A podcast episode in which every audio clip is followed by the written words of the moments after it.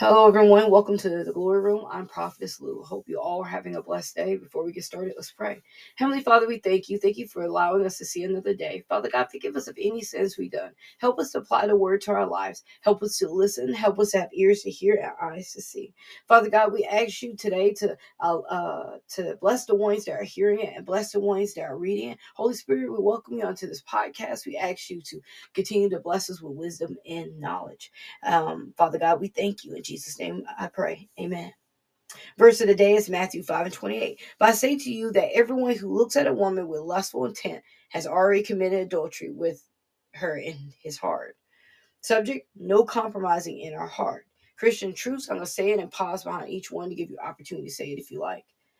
I'm keeping my eyes on God. I am denying the flesh. I am a conqueror. I am free. So, lust is one of the things I haven't really talked about in the devotional for many reasons, but one of the reasons I tell everyone I don't write anything unless the Lord tells me to. I don't write the devotionals, all these are from the Holy Spirit. I couldn't do any of this writing on my own, and it's Him who leads and guides me through and to do anything. But lately, He has placed in my heart to talk about lust. And I try even on the podcast to keep everything rated G because we must do things in decent and in order in the truth of God.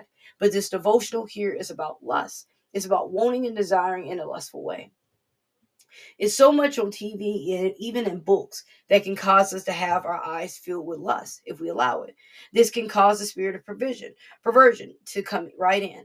But we must every day ask God to renew our mind, renew our heart, because a lot of times we don't realize that lust can sit dormant in our hearts and minds until the right time to come up. And when it do, it can be strong if we aren't allowing the Holy Spirit to work in us and on us every day. The verse today tells us that when we look at anyone in a lustful way, we have already committed adultery in our heart without even approaching this person.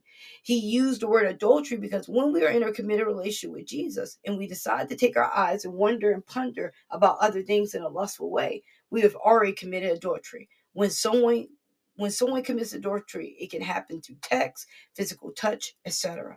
But when we look and we stare and we create all these moments in our head with this person, we have sinned. And what we must do is avoid having a moment where we let our minds race or when we allow our mind to wonder what if.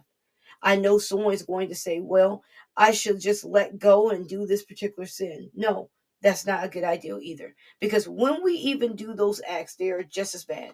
The anointing that we carry becomes weaker because we decide to allow our bodies to do stuff outside the marriage bed. Job 31 and 1. I have made a covenant with my eyes. How then could I gaze at a virgin? Job states here that he made a covenant not to lust and to look upon anyone.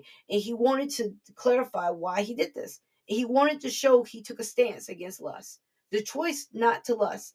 He felt this was a line he didn't want to cross, and this is how we must be. We must understand the littlest things we give attention to will cause us to lust because we are made of the flesh. Each time we catch our body doing things and, and sh- it shouldn't be doing, we must say, Father, forgive me. My eyes lusted, or Father, forgive me. My mind had thoughts.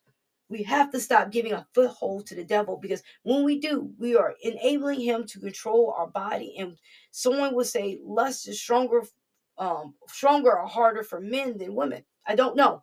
I'm not a man, I'm a woman. But what I can say is this that if you all, if we all handle lust in the same way and place it before God, we won't leave room for error. Colossians 3 and 5 says this Put to death, therefore, what is earthly in you sexual immorality, impurity, passion, evil desires, and covetousness, which is idolatry. It tells us here to put death to sexual immorality, anything impure of passion, because if we allow these things to linger, watching pornography and such, we will we will cause ourselves to fall into the spirit of perversion. We have to gain control and rebuke the spirit of perversion that's sweeping this country in this generation. When we turn on the TV and when we listen to music, it's everywhere. If we allow ourselves to let things be okay, we'll soon be okay with the spirit of perversion filling us. But we must only allow the Holy Spirit to fill us. This spirit is looked on as being okay because so many people like to exercise their right to look and play around with things of the flesh. But we, as believers of God, must say no to the flesh. We must say no to perversion. We must say no to filling our eyes. Say, yes, this might be hard but we must do it to live righteously and to live pure. Ephesians 5 and 4 says, Nor should there be obscene, foolish talk, or coarse jokes, which are out of place, but rather thanksgiving. It even says here, foolish talk, coarse joking can't be tolerated. Yes, we all like to laugh and joke, but we can't allow even our speech to be out of order. We are a representation of God. We are His children. We must keep everything pure and decent, allowing ourselves to, to let go and fall prey to the smallest foolish actions. No way okay, because we are then giving ourselves over to the enemy. We can't do that, friends. We must say no right now and renounce anything that's sexual and anything similar to the spirit of perversion. Today, we talked about lust and how to allow ourselves not to let the enemy in through this door. This devotional is something a lot of people won't like nor care to read, but this but we as people of God must remain holy in this world. We see a lot of believers are compromising and they okay they they think it's okay and it's it's isn't okay to be like the world in the bible it says do not be conformed to this world but be transformed we must be different and represent ourselves in a different way lust is a spirit that can come in and create yokes and bondages. We must stay clear of the spirit at all costs. If you're struggling with the spirit don't be ashamed. Go to god. The more we be more we are ashamed the more we are tied to the spirit. Let's pray. Heavenly father thank you for your word. Thank you for changing us and creating us a new spirit. Father, today, if we are dealing with the spirit, we surrender to you right now. God, mold us and help us to be different. Help us not to be like this and to be enticed by things we see. Lord, we want this yoke broken right now. We ask you to cleanse our ears and eyes. Lord, rebuke the spirit of lust and perversion. We send it back to where it came from right now. We ask that you take over our life, and we believe that we are free from this we take moments you give us to escape any situation we are in that could bring on lustful behavior. We claim victory in Jesus' mighty name. Amen. So references are Galatians 5:16, but I say walk by the Spirit and you will not gratify the desires of the flesh. Colossians 3:5, put to death therefore what is earthly in you, sexuality, impurity, passions, evil desires, and covetousness, which is idolatry. Colossians 3 and 5. 2 Timothy 2 and 22. So flee useful passions and pursue righteousness, faith, love, and peace, along with those who call on the Lord from a pure heart. 2 Timothy 2 and 22.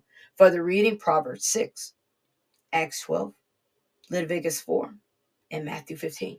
If you're looking for the further reading, the the references, memory verse and verse of the day is in the bottom of the bio. This ends no compromising our heart. I pray you all have a blessed day. Remember, Jesus loves you. I love you too. Remember to like, subscribe, and follow. Remember to send to a family member or friend. And remember, if you could, please post on your social media. Be blessed. Thank you.